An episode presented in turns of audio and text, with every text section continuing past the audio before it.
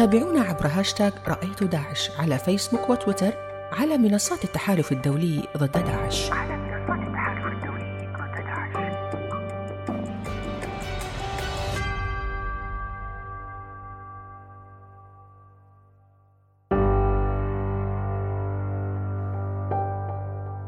من ضمن مهامي التي تشرفت بالقيام بها طوال السنوات الماضية كسفيرة أممية وشريك لبرنامج الأغذية التابع للأمم المتحدة أن أزور المخيمات وأرافق قوافل الإغاثة التي تحمل بعض المساعدات العاجلة للأهالي الذين شردهم داعش. لا أذكر عدد المرات التي زرت فيها مخيمات النازحين، ربما عشرات أو أكثر. لكنني أذكر جيدا في كل مرة تلك اللحظات الأولى التي نقترب فيها من أي مخيم، حيث يكتسي الأفق البعيد باللون الأبيض، ثم نقترب أكثر لنكتشف حجم المأساة التي تستوطن تلك المخيمات. سنة 2017 وفي موقع واحد من مواقع المخيمات بمنطقة حسن شام قرب مدينة الموصل أخبرني المسؤولون أن عدد النازحين في هذه المنطقة قد تجاوز 700 ألف من الأهالي الذين نزحوا من بشاعة داعش وممارساتها في الموصل ومحيطها. أكثر من 300 ألف طفل كانوا في عداد النازحين في المخيمات بالعراق. ربعهم تقريبا من الأيتام. الأطفال هنا لا يعرفون لأنفسهم تاريخ ميلاد حتى. فالأرقام بالنسبة إليهم لا تعني شيئا. معظم هؤلاء أبصروا الأزمات المتلاحقة على العراق منذ أول يوم في حياتهم. هذا في العراق. أما في سوريا فلا يختلف المشهد كثيرا هو نفسه لكن مع تغير الجغرافيا. في شمال شرق سوريا أيضا عدد كبير من النازحين معظمهم من الأطفال موزعون على المخيمات. هي معضلة حقيقية. ترفع العديد من علامات الاستفهام عن مستقبل هؤلاء النازحين. كيف سيتم تنظيم عودتهم إلى مناطقهم؟ ما هي الإجراءات التي تساهم في إعادة تأهيلهم لدمجهم مجددا في مجتمعاتهم؟ هذا ما سنحاول معرفته في حلقة اليوم من رأيت داعش.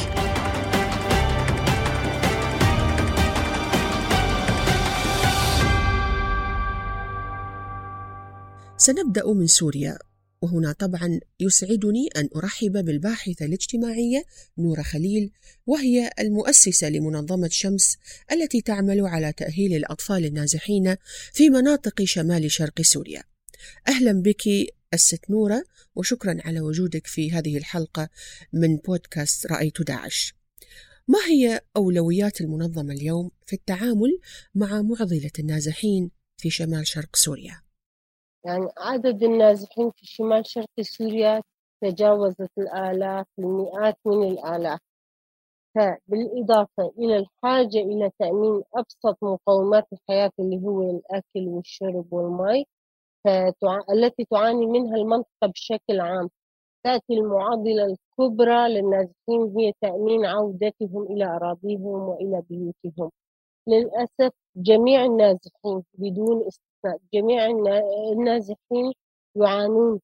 ولا يوجد آه، أمامهم خيارات متاحة سوى محاولة الهروب إلى خارج البلاد أو إلى خارج المخيمات. لأنه حتى إن عادوا فلا يوجد ضمانات لتأمين حقوقهم أو حتى حياتهم. نحن كمنظمة الشمس للتأهيل والتنمية عم نحاول من بدايات 2018 نحاول دائما العمل والمناصرة لأهمية احتفاظ هؤلاء النازحين أو الناجين أو الضحايا اللي كانوا ضحايا حرب أو النازحين سوريا. داخليا سواء كانوا خارجيا خارجيا نحاول احتفاظ بالأوراق القانونية الموجودة لدى هؤلاء النازحين.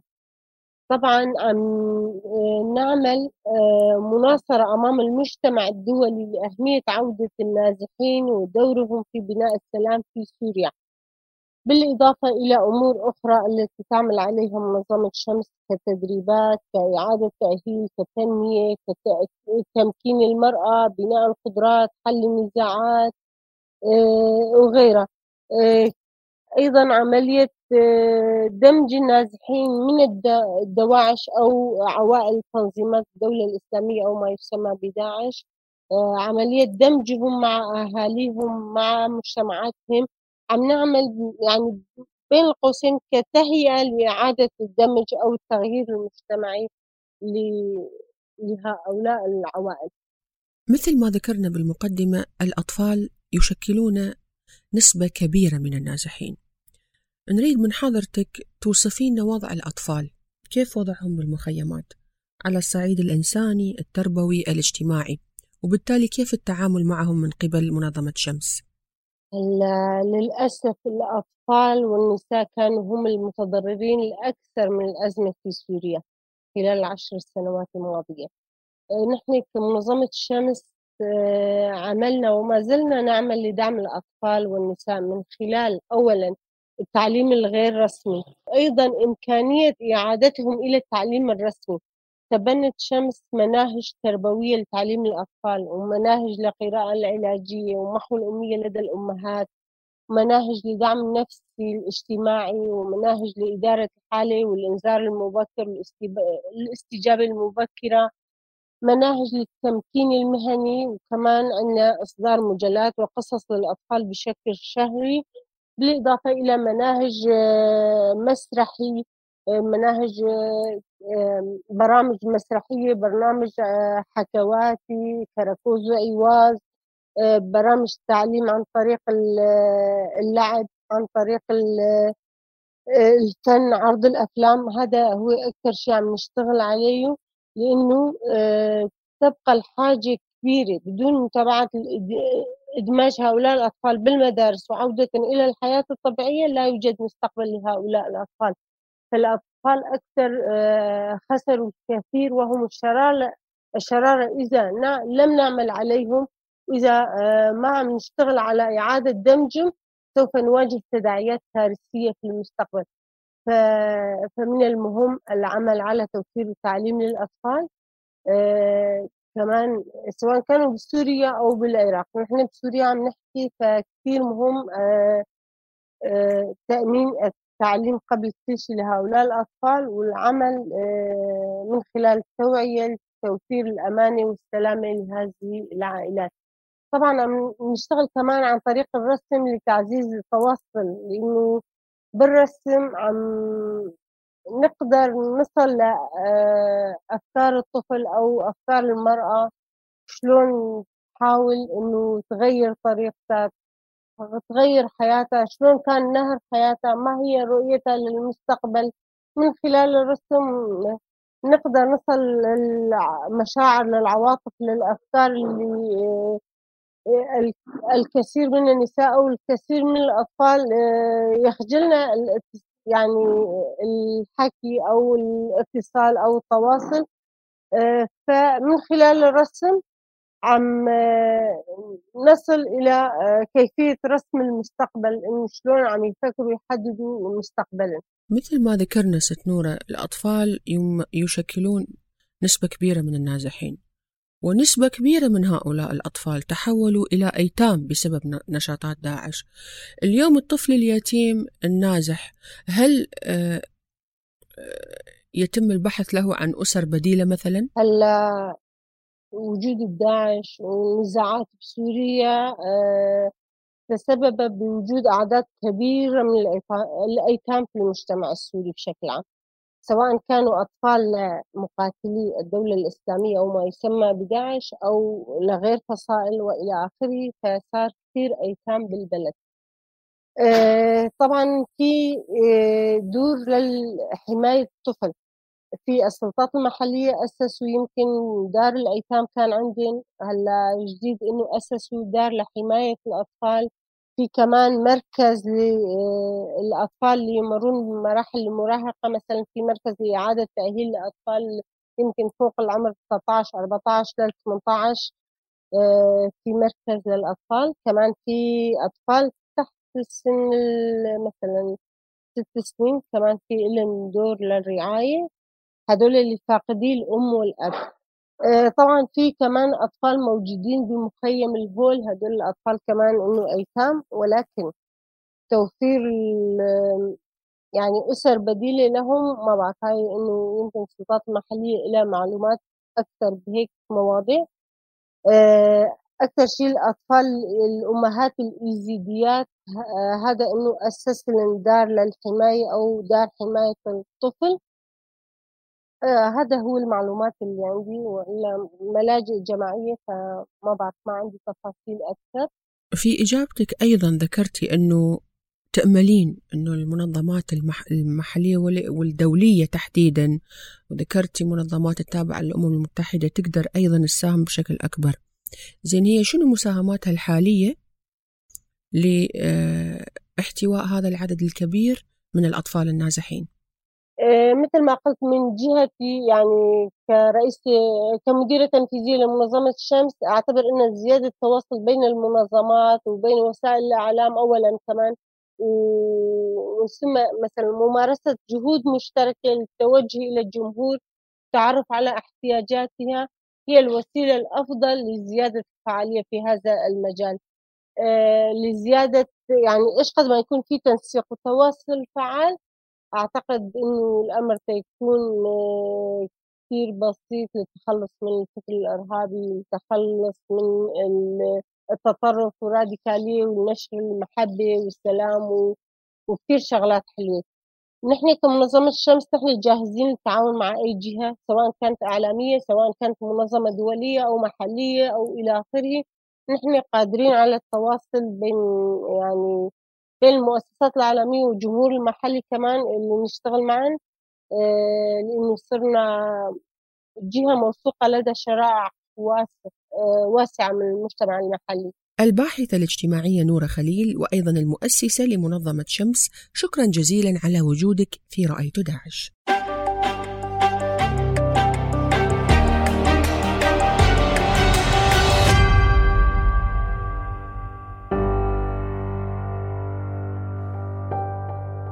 في المناطق التي احتلها داعش كان التنظيم المتطرف يشن هجوما على المراكز التعليمية ويستبدلها بأخرى تستغل الأطفال بهدف تجنيدهم في صفوف التنظيم المتطرف.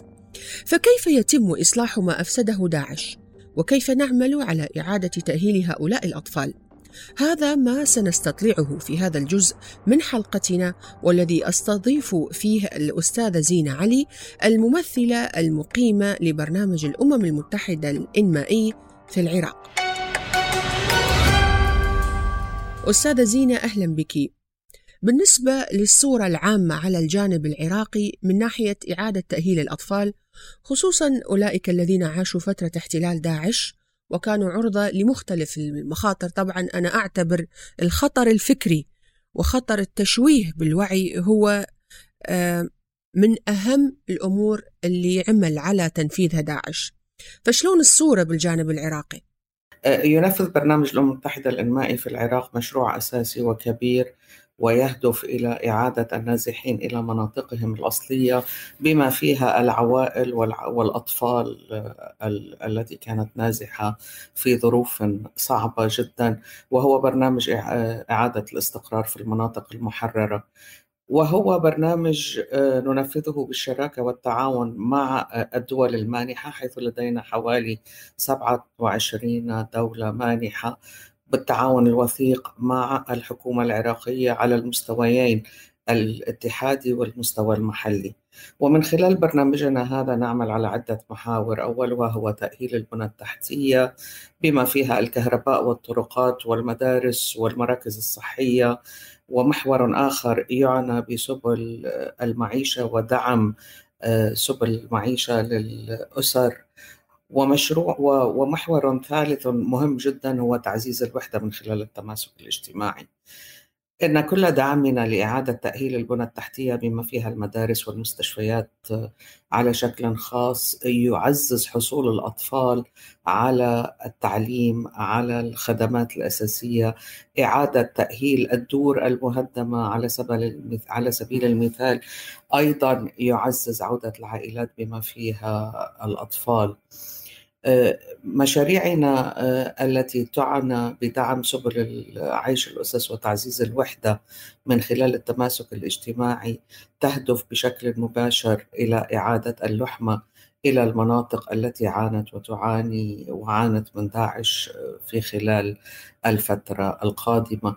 على سبيل المثال آه، نقدم المساعدة من خلال هياكل السلام المحلية التي دعمناها في الفترة الماضية المنظمات المجتمعية فرق الشباب والنساء وكلها تنفذ مبادرات لمساعدة الفئات الأشد ضعفا ومنهم الأطفال بما فيه التدريب آه، والتأهيل النفسي. كما نعمل من خلال مشروعنا آه، حول المصالحة المجتمعية وإعادة الدمج الذي بالإمكان أن نتطرق إليه لاحقا على إعادة دمج الأسر المهجرة التي وصمت بسبب انتماء أحد أفرادها إلى تنظيم داعش. وغالبية هذه الأسر هي من النساء والأطفال حيث يشمل هذا المشروع الأطفال ضمن النشاطات المجتمعية الرياضية الفنية التعليمية.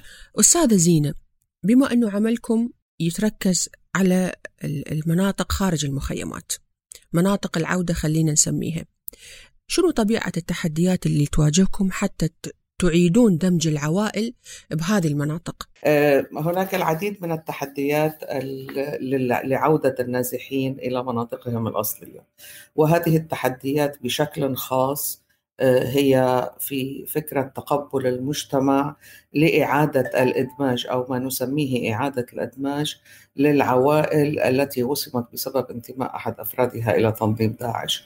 وهي من إجمالي عدد النازحين داخليا حوالي 20% في نهاية 2019 نحاول العمل على إعادة الدمج لقد بدأنا بإعادة دمج حوالي 9000 عائلة في تسع مناطق تجريبية وحوالي 31500 آه، فرد. ولكن الطريقة التي يعمل بها برنامج الأمم المتحدة الإنمائي هي استهداف العوائل العائدة والعوائل المقيمة التي لم تنزح. وذلك لوضع خارطة طريق على مستوى مناطق العودة حيث يشعر المقيم والعائد والنازح بأهمية التعامل فيما بينهم وإعادة اللحمة فيما بينهم. حتى الآن ساعد برنامج الأمم المتحدة الإنمائي على سبيل المثال في إعادة 3387 عائلة مهجرة وصمت بسبب انتماء أحد أفرادها إلى تنظيم داعش. ونعمل على هذا الأمر من خلال العمل الدؤوب مع الحكومة المحلية مع لجان السلام مع قادة المجتمع مع قادة الرأي من خلال اتفاقية سلام محلية. وذلك لأخذ بعين الاعتبار أهمية دورهم بالإضافة على سبيل المثال القيادات الدينية التي تكون في داخل المجتمع وذلك لتسهيل العراقيل وتسهيل تقبل المجتمع لإعادة النازحين وبشكل خاص هذه العوائل. على سبيل المثال أيضا لقد شمل برنامجنا لتعزيز التماسك الاجتماعي إشراك القادة الدينيين. حيث لديهم دور أساسي في التدريب على نشر رسائل السلام، تشجيع العودة السلمية، قبول المهجرين العراقيين للعودة ضمن مجتمعاتهم من جديد، نعقد المؤتمرات للقادة الدينية الدينيين لتوعيتهم بأهمية دورهم على المستوى المحلي بالإضافة إلى رؤساء العشائر إلى وجهاء المنطقة. وذلك للتغلب على التحدي الأساسي والذي هو تقبل المجتمع المضيف إلى رجوع العائلات إليه. طيب ما تشوفين أستاذة زينة إنه في خطورة في موضوع ترتيب العودة أو في تحدي في موضوع ترتيب العودة والدمج وهو عدم التأهيل الكافي يعني إذا هو من ناحية الوعي ومن ناحية الفكر مو مؤهل إنه يندمج بمجتمع فكريا أكثر صحي وأكثر سليم آه، ما تشوفين إنه هذا بخطور بمعنى إنه شلون يتم تأهيله؟ وشلون تتأكدون إنه هو فعلا جاهز حتى يندمج بالمجتمع؟ سؤال مهم جدا ست سهير. آه، بغض النظر عن التحديات اللي ذكرتها بالأول يلي هي تحدي المجتمع المضيف لتقبل العودة في تحدي على صعيد العائلات الراجعة للعائدة للاندماج بشكل أساسي في مناطقهم الأصلية. ولهذا يركز آه، برنامجنا أيضا على العمل مع العوائل العائدة والعوائل المضيفة. جزء من برنامجنا مع عملنا مع العوائل العائدة هو التأهيل النفسي. وهذا آه، ننفذه مع كل أفراد العائلة. لتغيير النمط في التفكير وهو تحدي أساسي لأن لأن بعض العوائل التي وصمت بسبب انتماء بعض أفرادها إلى داعش آه، عانت الكثير أيضا بسبب آه، بسبب هجرتها كما عانى المجتمع المضيف. وبالتالي آه، الجزء الأساسي من عملنا على التأهيل والدعم النفسي يشكل جزءا اساسيا مما آه، نعمل عليه وذلك لإزالة التوترات. بالإضافة إلى ذلك نعمل آه، الكثير على التدريب المهني التأهيل وذلك لوجود فرص عمل للقائمين للمقيمين وللعائدين. وندخل في بعض هذه المناهج أيضا بعض التوعية. آه، ونشر آه، ثقافة السلام ونشر الروح الإيجابية من خلال المصالحات المجتمعية وتستهدف هذه العائدين خاصة النساء والأطفال بالإضافة إلى المقيمين. طب كيف تشوفين الدور الحكومي العراقي في موضوع إعادة دمج العوائل إعادة دمج الأطفال إعادة التأهيل خلق فرص عمل وإلى آخره كيف يصير في هذا التعاون بينكم وبين الحكومة؟ وشلون تقيمين الدور لحد الآن الحكومي؟ بالحقيقة بدون الدعم الحكومي على كل المستويات ما كان بإمكان برنامج الأمم المتحدة الإنمائي أنه ينفذ أو ينجح بالنجاح اللي قدرنا ننجح فيه في إعادة آه، آلاف آلاف العائلات النازحة. على كل المحاور نتعامل مع الحكومة المحلية التي آه، تؤازر آه، تنفيذ برامجنا التي ننفذها مع القطاع الخاص ومع الجمعيات المحلية. على المستوى الوطني آه، نتعاون مع الأمانة العامة لمجلس الوزراء لتذليل أي من العقبات التي تعترضنا. يتم احتضان المشروع وتنفيذ مشاريعنا في المحافظة بشكل أساسي مع المحافظ. على نفس الطريقة مشاريع البنى التحتية على سبيل المثال. ننفذها مع الجهات الحكومية الممثلة داخل المحافظة وذلك لضمان استمرارية عمل هذه المشاريع. إذا عم ننفذ آه، مشاريع مياه على سبيل المثال وما كان معنا وزارة المياه والمحافظة في, في الأنبار ولا ممكن نقدر نقول أنه هالمشاريع رح تستمر. الحمد لله غالبية مشاريعنا التي تم تأهيلها هي مستمرة وفعالة في خدمة المجتمعات المضيفة. تعاوننا هلأ كمان مع على سبيل المثال مع وزارة الهجرة والمهجرين على إعادة التأهيل النفسي وعلى دعم عودة العوائل خاصة تلك التي وصمت آه، بسبب انتماء أحد أفرادها إلى داعش نتعاون أيضا مع الجهات الحكومية والجهات غير الحكومية التي تنفذ العديد من نشاطاتنا بالتعاون معنا خليني أقول بالنهاية إنه لولا احتضان وشعور آه، الاولويه لمشروع إعادة الاستقرار ما كان ممكن إنه ينجح بدون هالتعاون مع الجهات الحكومية على كل المستويات. طب باختصار أريد جواب مختصر ما هي أولويتكم بالبرنامج الإنمائي؟ للفترة المقبلة أقصد آه، برنامج الأمم المتحدة الإنمائي بيعمل بإطار آه، من وقعه مع الحكومة على عدة محاور إذا عم نحكي عن الأولويات بشكل عام هي آه، الأولويات تتمحور في خمس محاور المحور الأول هو دعم المصالحات والتعايش السلمي المحور الثاني هو إعادة الاستقرار من خلال برنامجنا الذي ينتهي في عام 2023 دعم القدرات المؤسسية لمكافحة الفساد والعمل على تأهيل القطاع الأمني دعم آه، قطاع البيئة والتنمية ودعم سبل المعيشة وهذا بشكل عام ما يطمح إليه برنامج الأمم المتحدة الإنمائي في الخمس سنوات القادمة. الأستاذة زينة علي الممثلة المقيمة لبرنامج الأمم المتحدة الإنمائي في العراق شكرا على وجودك معنا في بودكاست رأيت داعش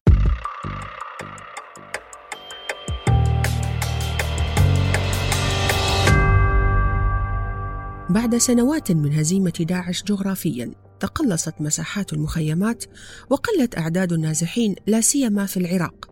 هذا بعد أن نجحت جهود الإعمار في إعادة الكثيرين إلى قراهم ومدنهم وبدء عودة الحياة إلى طبيعتها. جهد كبير قد تم ولكن ما تزال هناك جهود أخرى تحتاج إلى تضافر الجميع من أجل إنجازها. هذا ما سأحاول البحث عنه في الحلقتين الأخيرتين من رأيت داعش. يمكنكم الاستماع إلى حلقات رأيت داعش عبر موقع التحالف الدولي www.theglobalcoalition.org وعبر منصات أي كاست وبوديو ومن خلال هاشتاغ رأيت داعش على مواقع التواصل الاجتماعي.